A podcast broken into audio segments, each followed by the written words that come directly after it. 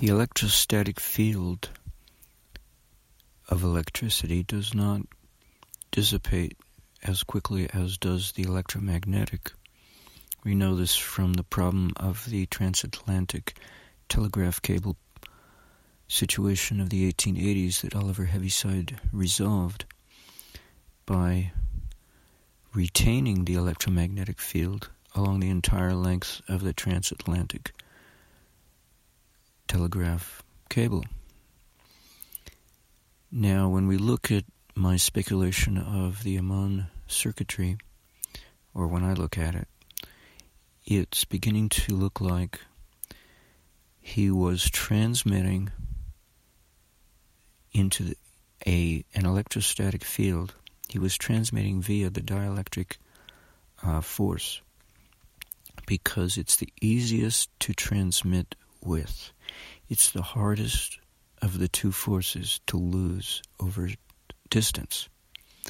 And he doesn't have to go very far because all he has to do is superimpose his waveforms, his phase angles between amperage and voltage onto any kind of wiring system, such as house wiring or transmission lines, telephone lines, whatever.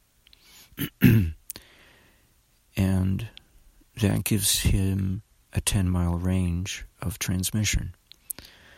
Problem is that nobody else can utilize those transmissions unless they first pass it through an iron coil to convert it into the necessary formats of waveforms that can be utilized as electricity.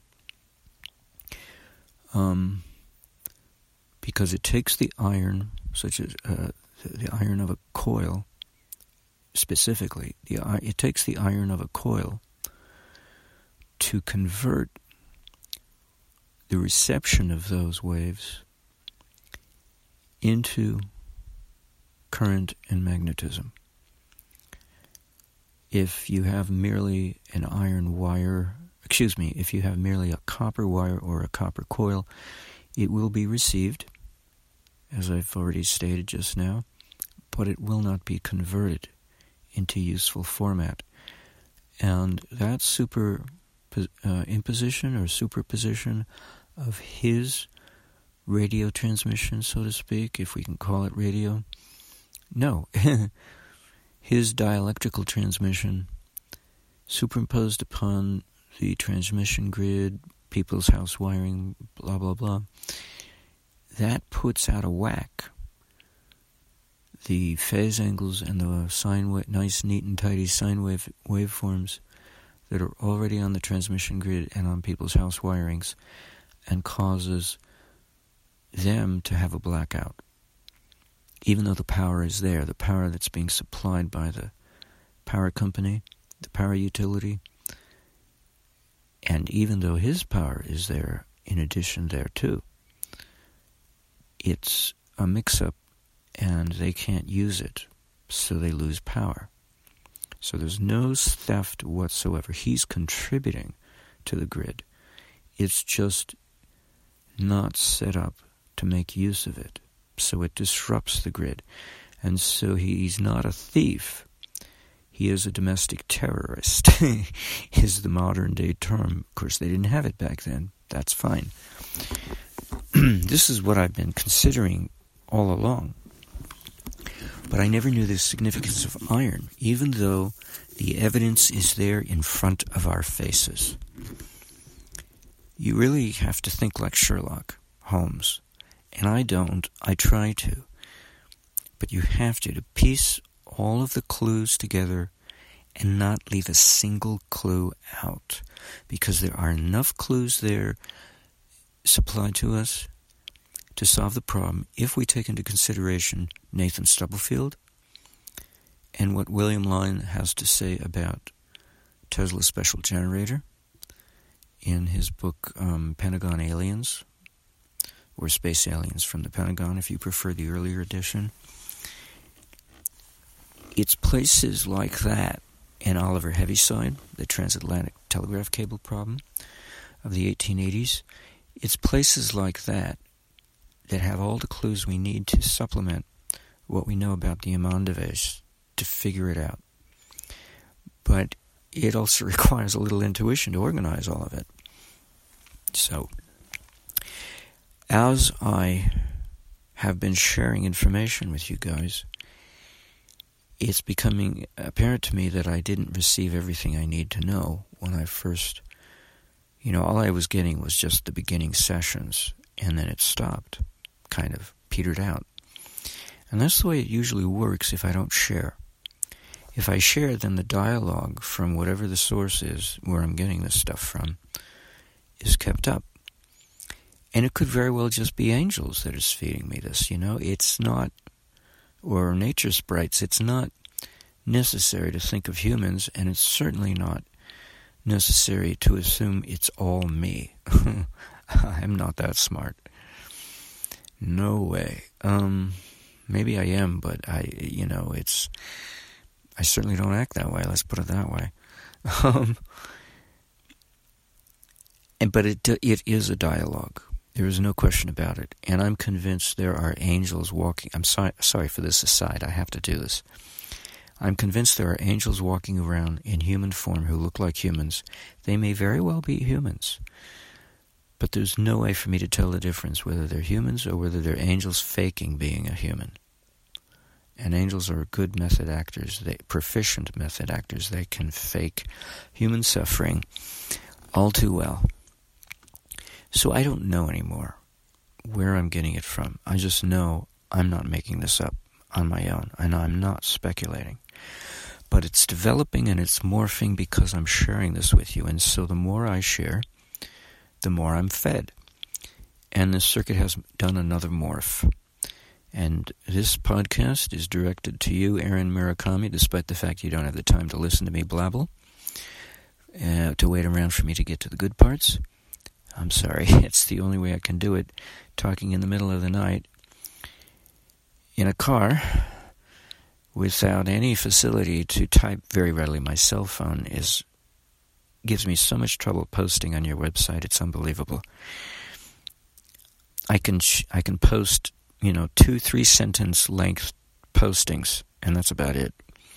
And even that's problematic because every time I want to post, the page reloads, and I have to relog in all over again. It's it's really it's a pain in the butt, so to speak. It's a pain in my uh, patience, is what it is. So this is now morphed into the following. The two originally, you know, the two stationary aluminum plates attached to the aluminum wire that um, is also attached to the two transistors now these two plates not only have they morphed into rotating disks, they have morphed into Kit Carson's parametric capacitor bank. For lack of a better term, I forget what it's actually called. I hate to admit it, but it's starting to make a whole lot of sense because we already know what Kit Carson's device can do it lacks current. That's the, the, the part that's missing. And it lacks a prime mover, so it has an electric motor rotating it. Well, both of those are supplied by the Ammann device. The iron barrel shaped coil um, supplies the current because it does the necessary conversion from the dielectric into the magnetic and feeds it back to the to the um, spinning discs, the aluminum discs, and the copper side of the circuit, of the Ammann circuit, takes care of the prime mover because it makes use of the frequencies that are already out there in the our environment at the level sufficient to power a crystal radio set, which is all we need to power the darn thing. And I've always held that to be the case. I've I've just wondered whether or not it would be enough, whether or not the um, circuit needs a kickstart from a much higher voltage level. But it may not. And the interior of the copper tubes and copper spheres that are welded to each other they may not be filled with a noble gas because it may not be necessary to kickstart the thing with a elevated voltage. It may be enough to have them filled with air just like it is surrounded by air on the outside of the tubes and spheres, in which case the background voltage levels of the environment is sufficient to get it started and maintained at all times. And so the copper side of the circuit involves a capacitor, or in Ammann case, it's probably a Leyden jar. I don't know how they made capacitors back then, but I'm assuming it was a Leyden jar. And that is between one end of the copper tube, which has the transistor, and the other end of the pair of copper tubes that has the pair of spheres. So the linear arrangement of those pairings of copper tubes has three places of interaction. In the middle is the capacitance. At one end is the pair of spheres, and at the opposite end is the transistor, um, whose base lead or base electrode is aluminum, um, connecting with the main aluminum trunk line, shall we say, that whose other end is connected to the other transistor that's whose two additional leads, the collector and emitter, are the two leads of the barrel-shaped coil. Um, and then coming off of that aluminum trunk line, shall we say, are the t- two branch lines, each one of which go to the two leads of Kit Carson's parametric um, rotary um, capacitor. Um, and the spinning aluminum discs of that Kit Carson device no longer needs C magnets to brake, act as a braking force because the iron barrel shaped coil will act as the braking force to prevent it from accelerating beyond um, tolerable rotation speeds. So now the circuit looks a lot more um, intelligently designed because we already know that Kit Carson can create an electrostatic field which varies in its intensity over time. Um, it was those two other things missing that fill in the gaps the uh, conversion into the magnetic and the lack of a prime mover that w- we assumed, of course, was already being supplied by the electric motor, but of course the Ammann device doesn't have one. So um, it looks like it's a complete circuit now. I mean, I've said this before, right? well, I stand corrected, and I correct myself, and that's the beauty of the value, or the value of the beauty, of sharing. Um, because then I can receive more information. Otherwise, it stops cold. And I was going through emotional uh, questionings, doubts, whether or not I should share anymore. And that's my own fault, I guess. But um, it was in response to your doubts and um, I thought, well, why bother, you know? if they're going to be doubting me and criticizing where are you're getting all this from, blah, blah, blah, and why don't you build it and show us? because I don't have technical skills for building, and I don't have tools for building nor for testing, and I don't have the time or the money, and I don't have safety skills because I don't want to get hurt in case I do something wrong or foolish, and I don't know how to weld I mean, crap, I don't have most of everything. I all I have is intuition. That's it. And because I've trained myself for the last 7 years to be able to think on this topic and involve myself with the details, I'm not merely susceptible, but I can um, um, be an appropriate person to receive it or interpret or whatever. I don't know how to put it. I really don't know how to describe it. Um, because it is a lot of details in electrodynamic theory. And that's what I'm presenting to you just theory.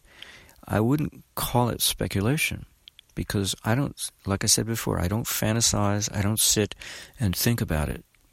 I wait and I wait, however long it takes, before I get inspired with thought, with a thought that I did not do anything to create.